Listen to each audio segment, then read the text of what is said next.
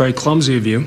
今天学的这个表达呢比较有意思，叫做“你可真是笨手笨脚的”。That's very clumsy of you. That's very clumsy of you. That's very clumsy of you. 你可真是笨手笨脚的。这个单词 clumsy 表示笨拙的、粗笨的。而英文当中呢，经常使用形容词加上 of you，表示你的某一种特质。比如说，感谢你的时候会说 "It's so nice of you." "It's so nice of you." 你人可真好啊。除此之外呢，关于笨手笨脚，英文当中呢有一个单词叫做 butterfingers。